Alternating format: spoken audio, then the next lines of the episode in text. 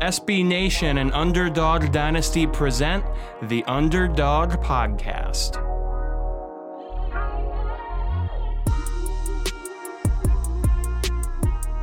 Welcome into another edition of the Underdog Dynasty Sunbelt podcast. My name is Matt Miguez. I am the Louisiana writer for Underdog, and it is good to be back behind this microphone. It's been a couple weeks since I've been able to be on the show, but I'm back, and joining me as he always does is my man Brian Stone, our Georgia Southern writer. Brian, what's going on, man? Not much, man. Just uh, just back to talk another week of uh, of Sunbelt football. Um, I'm doing a lot better than the team that I root for is right now. right, right. You know, it's funny. I stepped outside today, and and for those of you that don't know, uh, I live in South Louisiana, and it is incredibly hot for nine months out of the year. Uh, today, this morning, I stepped outside, and it was a crisp 66 degrees and I said, okay, I can get used to this. That that first that first weather change of the year. Yeah. Not to get too deep into to weather talk because this isn't the Weather Channel podcast, right. but uh, here it rained all day and the high was 59. what a life. what a life you live in Kentucky, Mr. Stone. Yeah. So All right. It's it's getting crispy though, for sure. You can tell like looking at the highs for next week, they're in like the mid 70s. I'm I'm ready for it. Oh man, that sounds fantastic. Let's get into some that's football weather. Yeah, for sure. That's football weather. Let's get into some football talk. You know, it's crazy we're already in week 4 of the college football season.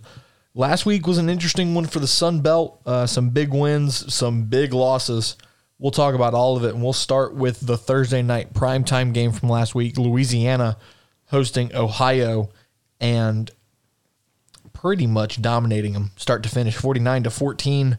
Uh, freshman running back Montrell Johnson, 13 carries, 84 yards, four rushing touchdowns for the freshman out of New Orleans. Levi Lewis, rather efficient, 21 29, 212 yards, one touchdown, and an interception you know, Brian, this was just kind of a game where Louisiana scored a touchdown halfway through the first quarter, got one early in the second. Ohio cut the lead in half. Louisiana scores right before halftime to make it 21 to 7. And then in the second half, Louisiana outscores Ohio 28 to 7 to just run away with it in, in the second half. You know, this this game as as the Louisiana writer it, it's interesting because this was a game where Louisiana did not play their best football game, and yet you still won by five touchdowns. Well, let me ask you this since I'm sure you were very plugged into this game. What changed from the first half to the second half? I mean, un- under Billy Napier, we've always been a second half team. It- it's always been a, you know, if you're up 7 14 going into the locker room, you're going to run away with the game because Billy Napier's an adjustments coach. Mm-hmm. He's that type of coach that he watches the first 30 minutes on the field and figures out what he has to do to improve in the second half, and it just gets done.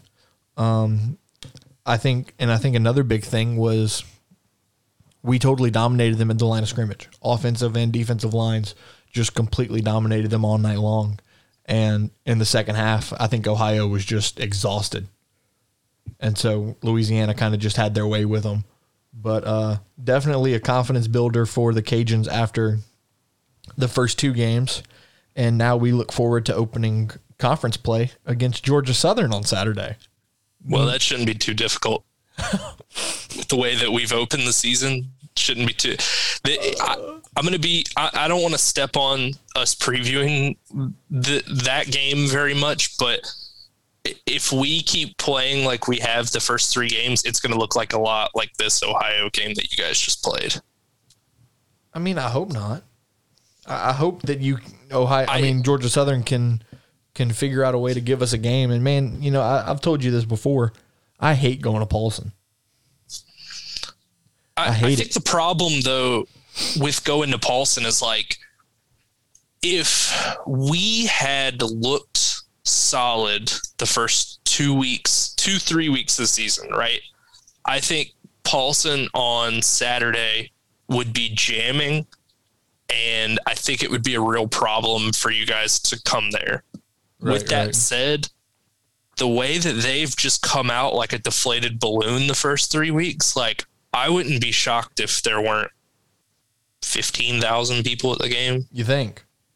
I I mean, the if you're a student at Georgia Southern right now, uh, unless you grew up a Georgia Southern fan, let's say you're a new student coming in, you're watching this team on the field. Right, right. What unless you grew up a fan and were raised in like a Georgia Southern household, why would you go watch them? I, I mean, I hate to say it, like I'm a Georgia Southern fan, but like realistically, like I when I went to Georgia Southern in 2010, I had no connections to the school before I went. Now, the way that they played that season, like under Jeff Monken and stuff, got me into the game, or and got me into the style of offense and all that kind of stuff. But if you're a, a freshman coming in watching this, like Right. you got better, you've probably got better stuff to do. Yeah. So- I mean, I don't know. I, I think I think this is going to be an interesting game. Uh, the game against Georgia Southern is always a tight one. I mean, last year you look at last year's game. I think we were a 17 point favorite, and we had to win it on a walk off field goal. But but that uh, well, let's just move on. We can talk about all this like when that that preview comes up. I, I've got more like thoughts on that. So Okay. just, ju- let's just move to the next uh, game on Saturday. The Saturday games opened up with 16th ranked Coastal Carolina barely escaping Buffalo, 28 to 25. Uh, Grayson McCall had another great game like he usually does. 13 of 19, 232 yards, three touchdowns, and a pick. Uh, Shermari Jones, the running back for Coastal, 16 carries, 149 yards, and a score. I mean, I, I didn't watch much of this game, but I did see late in the game when Buffalo had the opportunity to to rip it away from Georgia Southern. I mean, from Coastal. Coastal. Carolina. Yeah. yeah. And man, I would, I so so I I I think this is a weird game because Coastal played a game like this against Troy last year where they should not have it should not have been as close as it was. And it literally took them until the end of the game to finally kind of pull away. But the weird thing about this game is like I would say it's a look ahead to whoever Coastal plays next week but then I just look up Coastal schedule. They play probably the worst FBS team in UMass. Right, so right. like maybe Buffalo is solid, but maybe Coastal just like didn't give them their best shot. I, I don't I don't keep up with Buffalo, so I don't really know like Right. what I was supposed to expect from Buffalo. Like the only thing I knew about Buffalo is they had that crazy running back last year that had like seven touchdowns in a game. Patterson. But Yeah. I mean, I, I feel like they just didn't show up and they weren't firing on all cylinders. And like that was kind of the reason for it. Yeah, and you know that kind of seems to be Coastal's Coastal's mindset for the year. They they just kind of, if you look at their first couple of games, they just kind of seem to squeak by their opponents, and I just think that they're going to continue to do that uh, going down the stretch. App State dominant over Elon, forty-four to ten. Uh, another great performance by Chase Brice, 19 of 25, 293 yards and a touchdown. Cam Peoples, 11 carries, 80 yards, two scores.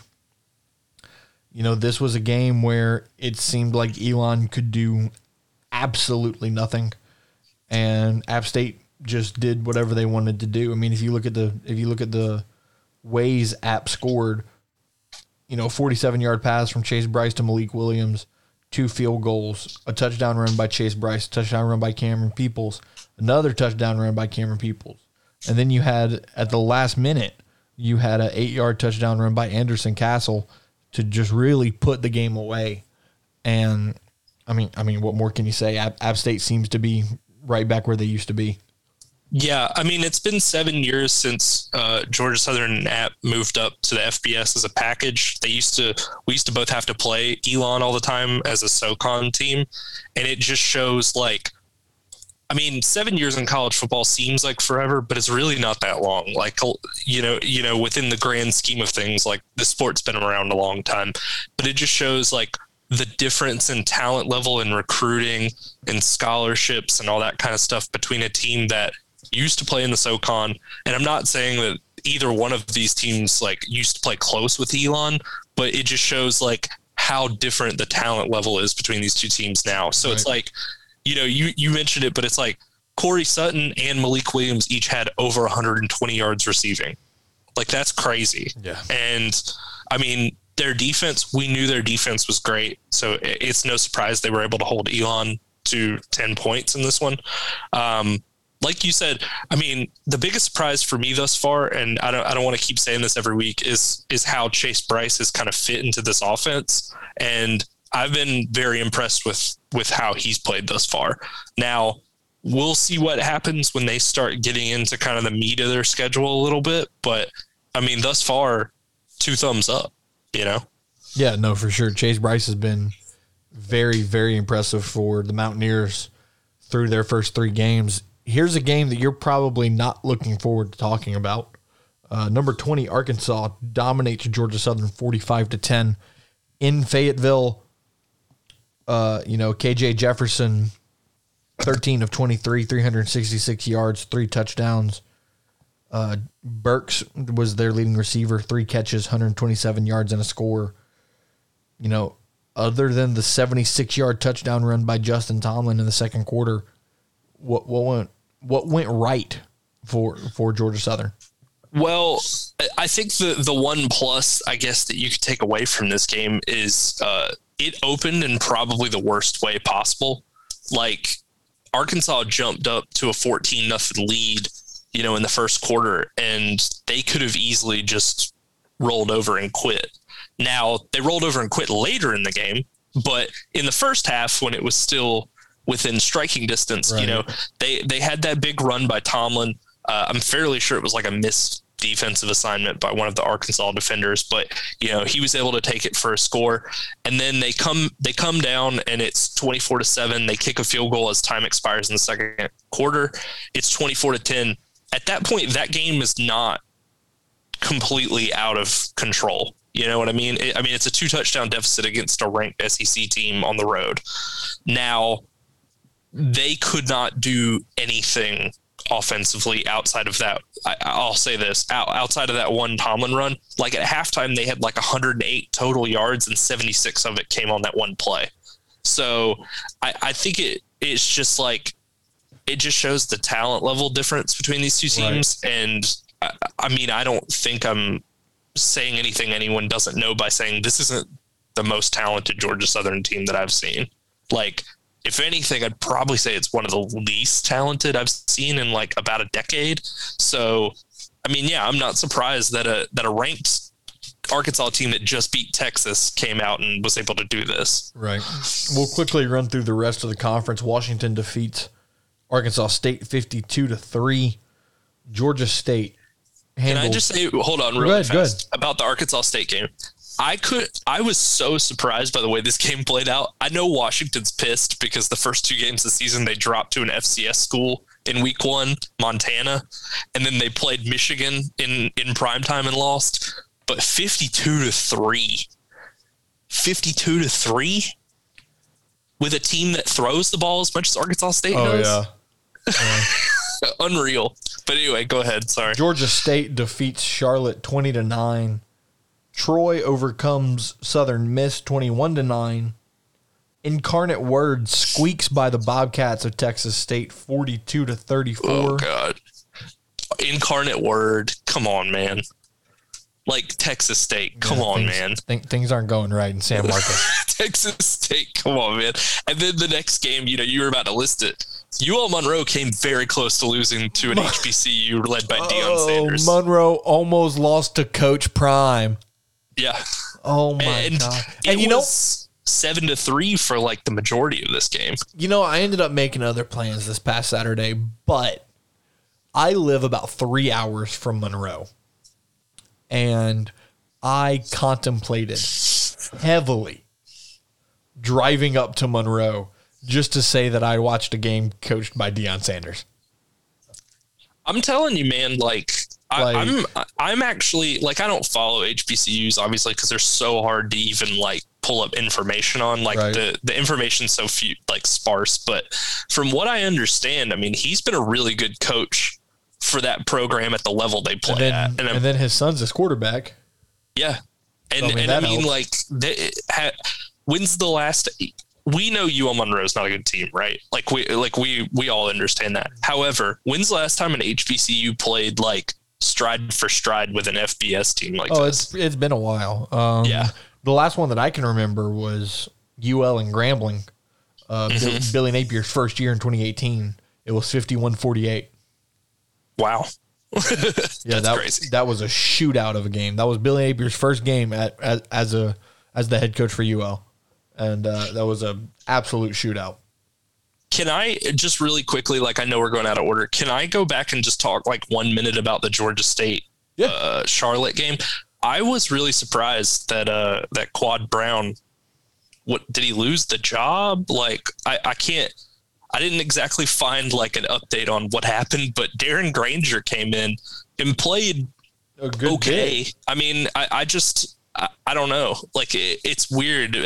Does it does it feel like the Panther? I mean, I don't. If he was injured, you can go ahead and disregard everything Yeah, about. I was about to say Quad didn't play at all.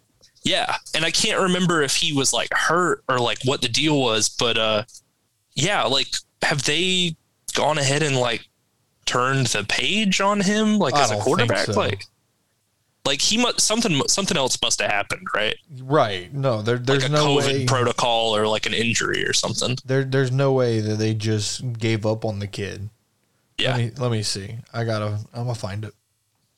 Well, anyway, while you're doing that, I'm gonna uh, finish up just going over these games. Uh, South Alabama, another uh, HBCU running stride for stride with an FBS team. Alcorn State, Steve McNair's old uh, alma mater, uh, 28-21. South Alabama has to to put together a big third quarter rally uh, to overcome a 14-7 halftime deficit.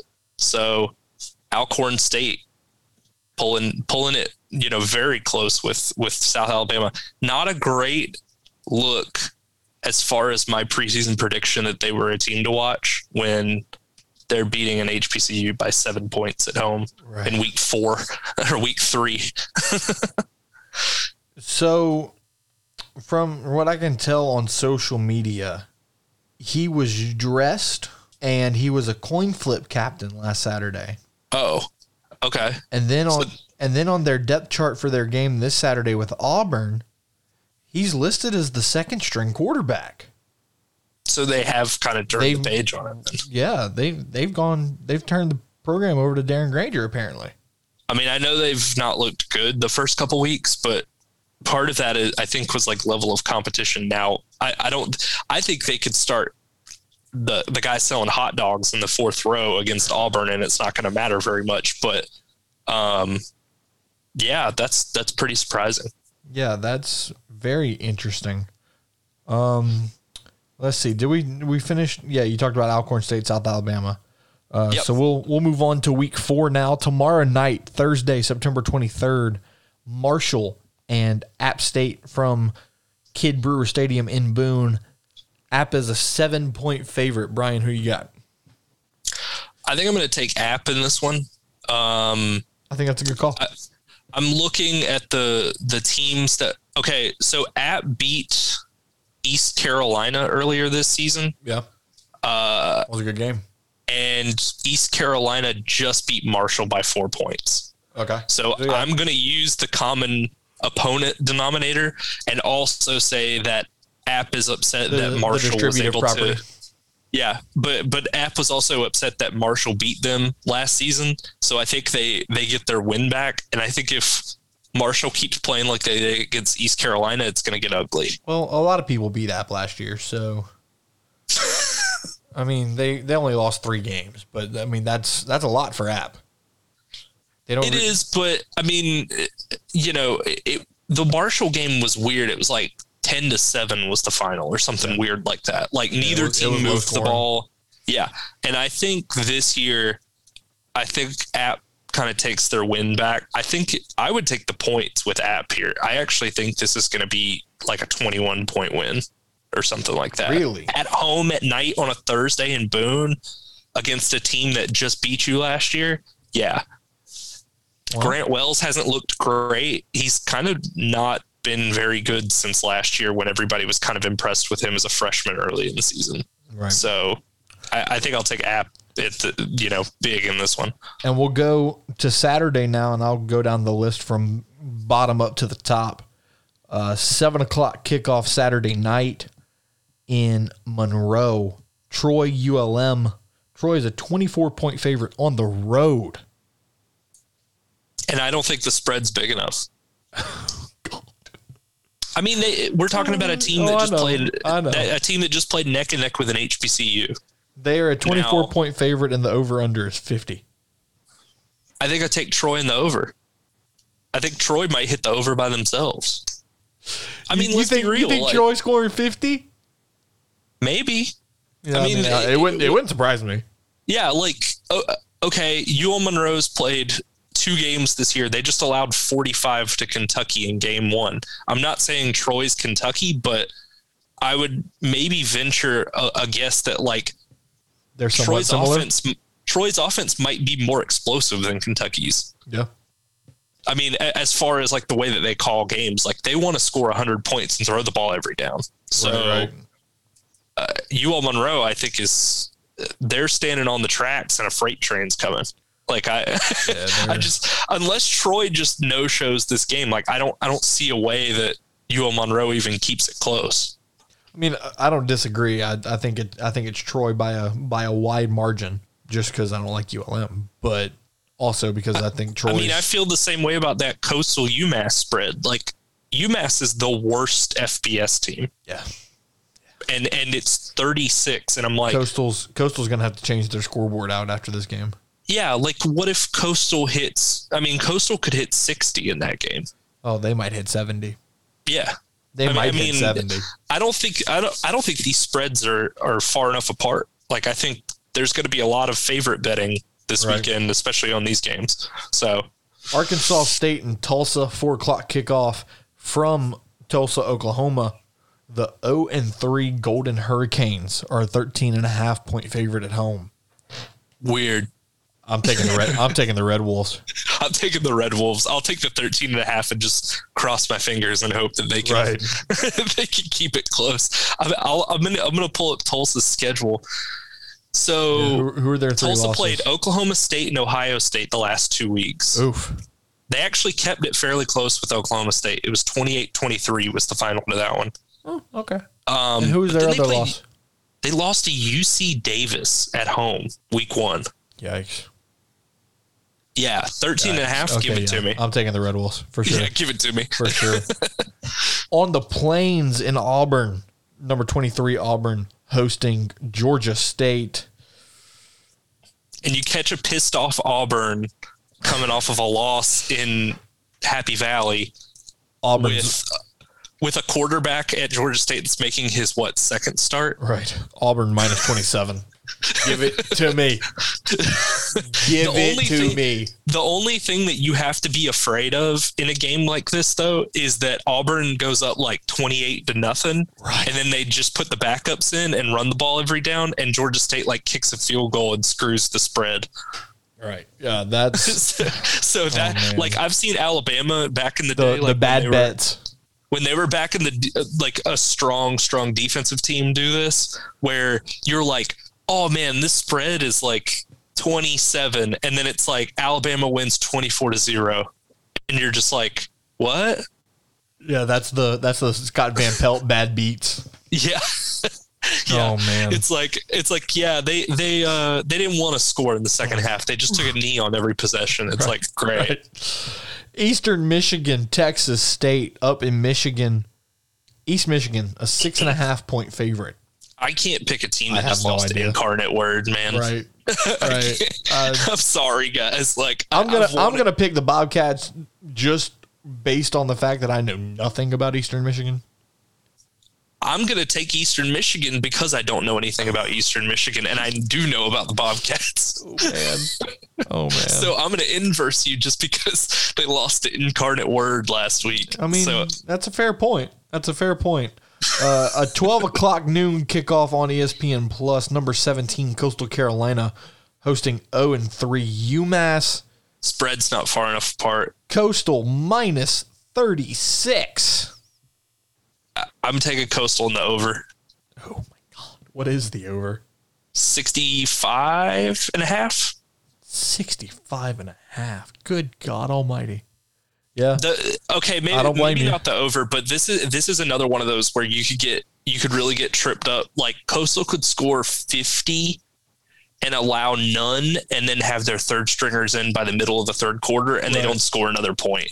So actually just give me the 36. Like I, Yeah, I, I I'd was be about to say I'm not I'm not touching the over under in that game. I, I would honestly be shocked if UMass Unless- scores, to be totally Un- honest. unless unless uh, Jamey Chadwell pulls uh, Al Pacino and tells him to run it up. yeah, I, but but I don't like. I, there's no value in doing that against a team like No, UMass. not- though it's not like it's a conference opponent where you're like, we're gonna make a statement. It's like, yeah, I mean, like, I think Georgia Southern played UMass like two years ago, and we had one of our like typical like slow starts, Right. and then we played UMass, and the final score was like 52 to zero, and I was like. Oh, UMass is just that bad then. Like, Right, right. I, I, Yeah, I mean, it, it's like- not it's not that we're good. They're just that bad. Well, it's like you get a team that that starts slow against the, the worst FBS team in the universe, and then it's like, In the history yeah, of that's a get right game. Right. Like, yeah, they everyone looks amazing against them. And then the game that you and I have been waiting to talk about. Five o'clock kickoff, ESPN Plus, Louisiana and Georgia Southern from Paulson Stadium in Statesboro. UL is currently a 14 point favorite with an over under of 53 and a half. Um, I like UL uh, spread wise. I think I think the final of this one's going to be like 35-17. Yeah. Um, you know, I'll, I'll tell you this. I'll take the Cajuns, but I'm not touching that spread. Yeah, I, I just I'm, I'm not. this, this season feels different as like a Georgia Southern fan. Like the the past two years when we've started slow, I've been like Shai Werts will find a way to like pick it up and like we'll look respectable by the time conference play starts. I don't feel confident in any of these quarterbacks, man. Right. To be totally honest with you, like I I feel like they're they're on an island signaling SOS. Like they just need someone to do something, and it's just like after after the last couple games that we've played and our history against you guys, I'm taking the Cajuns and the under. Okay. Well, the other thing, the other thing about about this game, and I know you said that like you don't like when they come to Paulson, is like Lunsford's zero and three against Louisiana since he's become the coach. Right. He's never beaten them, and I I think Louisiana's never lost in Paulson. I don't think we have either. It's just a nerve wracking environment. But but I mean, like I said, like there's no guarantee that this place. I, I mean, if we were two and one and didn't like completely crap the bed against FAU, I think that there would be a lot more enthusiasm. Right, right. We've scored. I, I want to put this in perspective for everyone listening who doesn't like keep up with the program as closely as I do. The last two games, we scored a combined 16 points, right? Against FAU and Arkansas. Okay. When Mercer played Alabama, they scored 14. I just want to let that like sink in. Yeah. Yeah. Like That's we've pretty barely bad. scored we've barely scored more in our two last two games combined than Mercer when they played number 1 Alabama. May I may I rub salt on the wound? So I mean, you can't you it, it's like can you kick a dead person? Does it hurt the dead person? No. Like I'm dead. Who cares? so living in Louisiana, I'm a Saints fan. You you're a Falcons fan. nope. No, you're not a Falcons fan? I'm a Patriots fan. You're a Patriots fan. You're right. You're right. Okay. Do you, do you have But any for the Falcons fans. do you have any respect for the Falcons?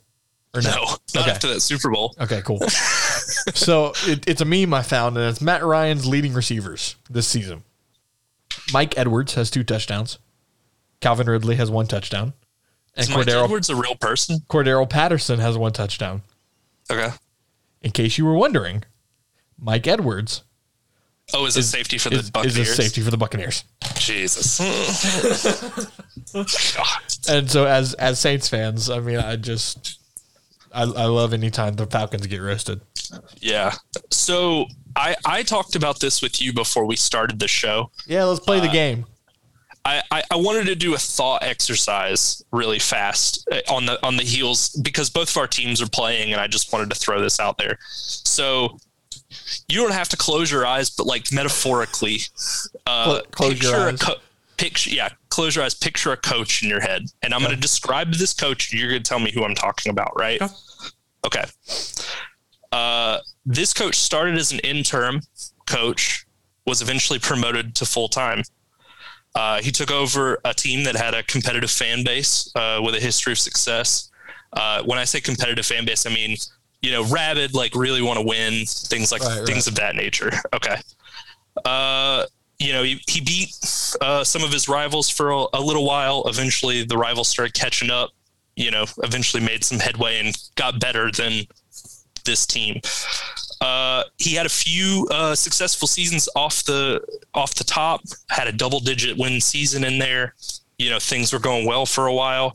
The last few seasons a little shaky. Uh, uh, good but not great. And uh, then opened this season 2021 uh, with with uh, an embarrassing loss. Tell me what coach I'm talking about. Are you talking about Chad Lunsford?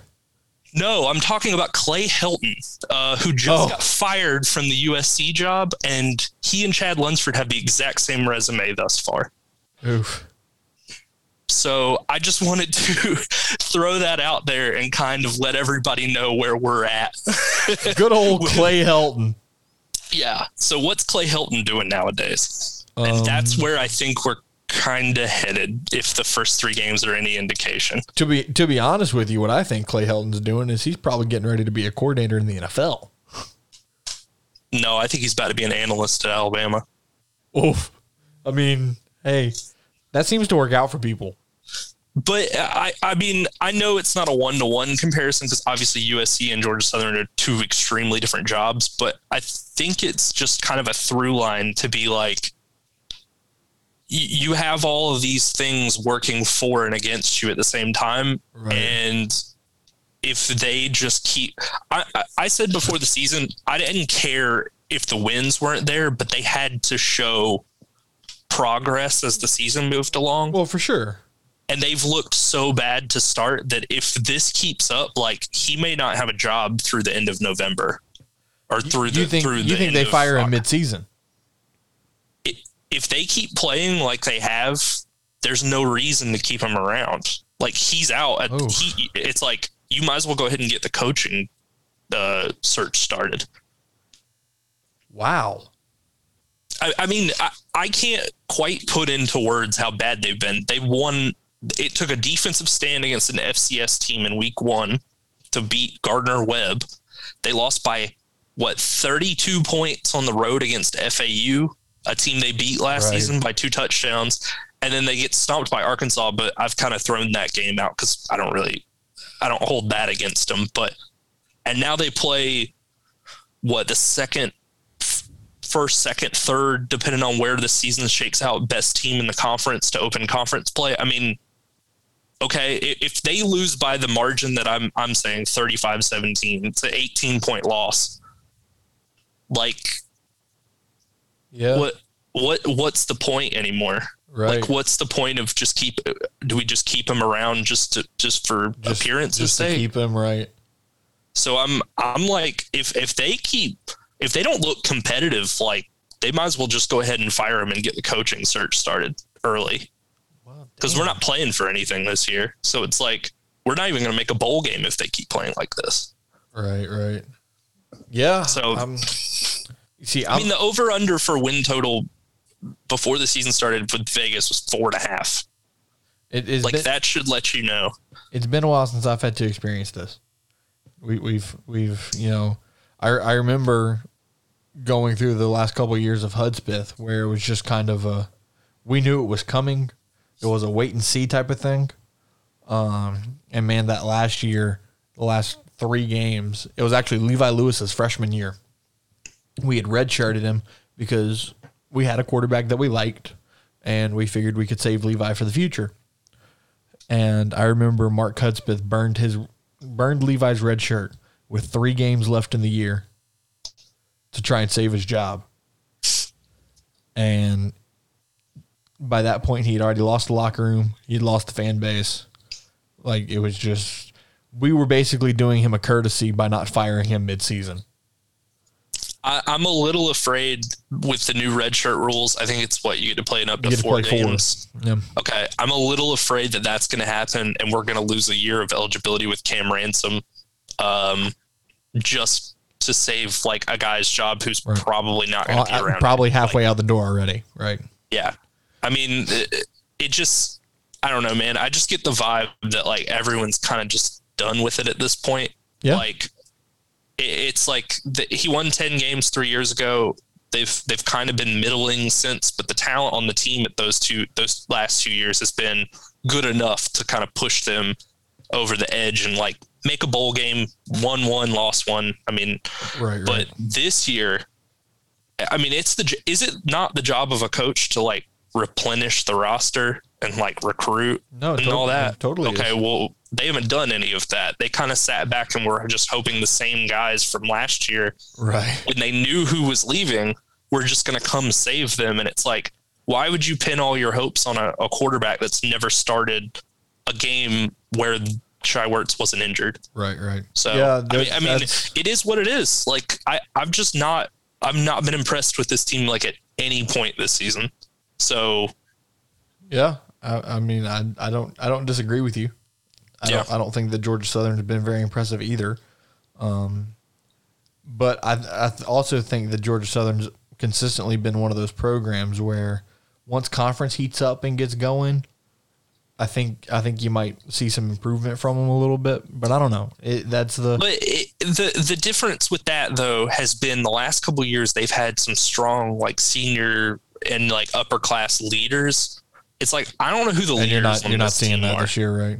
Well, it's like our leader is either a, a running back that's still recovering from ACL surgery four weeks into the season from last year, who can't play because it keeps getting like flaming up and like he can't run, Right. or or it's a quarterback that is starting his first season in Statesboro and has not really been all that successful in the games that he's played in Right. those are your two like upper class leaders and i'm like uh, no wonder this team looks like so disjointed like, No, like- for sure, and the, for sure. the whole running back room is like brand new except for like logan wright so Yeah. it's like No, for sure. Logan Wright and JD King, who, like you said, King he's, can't play. he's still recovering, right? yeah so i mean he's what no offense to him i mean he's not played yet Right. so how, how much leading on the field can you do when you can't get on the field No, for sure. Definitely going to get interesting as we we head down into October. Brian, before we go, man, tell everybody where they can find you on social media. yeah you can find me on twitter at watch the stone You can find me on Twitter at Miguez Matt, both M's capitalized. Stay tuned for this episode as well as our preview articles. And next week we will come back to recap week four and preview week five. Brian, appreciate you joining me as always, man. And uh, looking forward to a to a good competition, a good game between both of our schools, man. let's hope so This has been another edition of the Underdog Dynasty Sunbelt Podcast.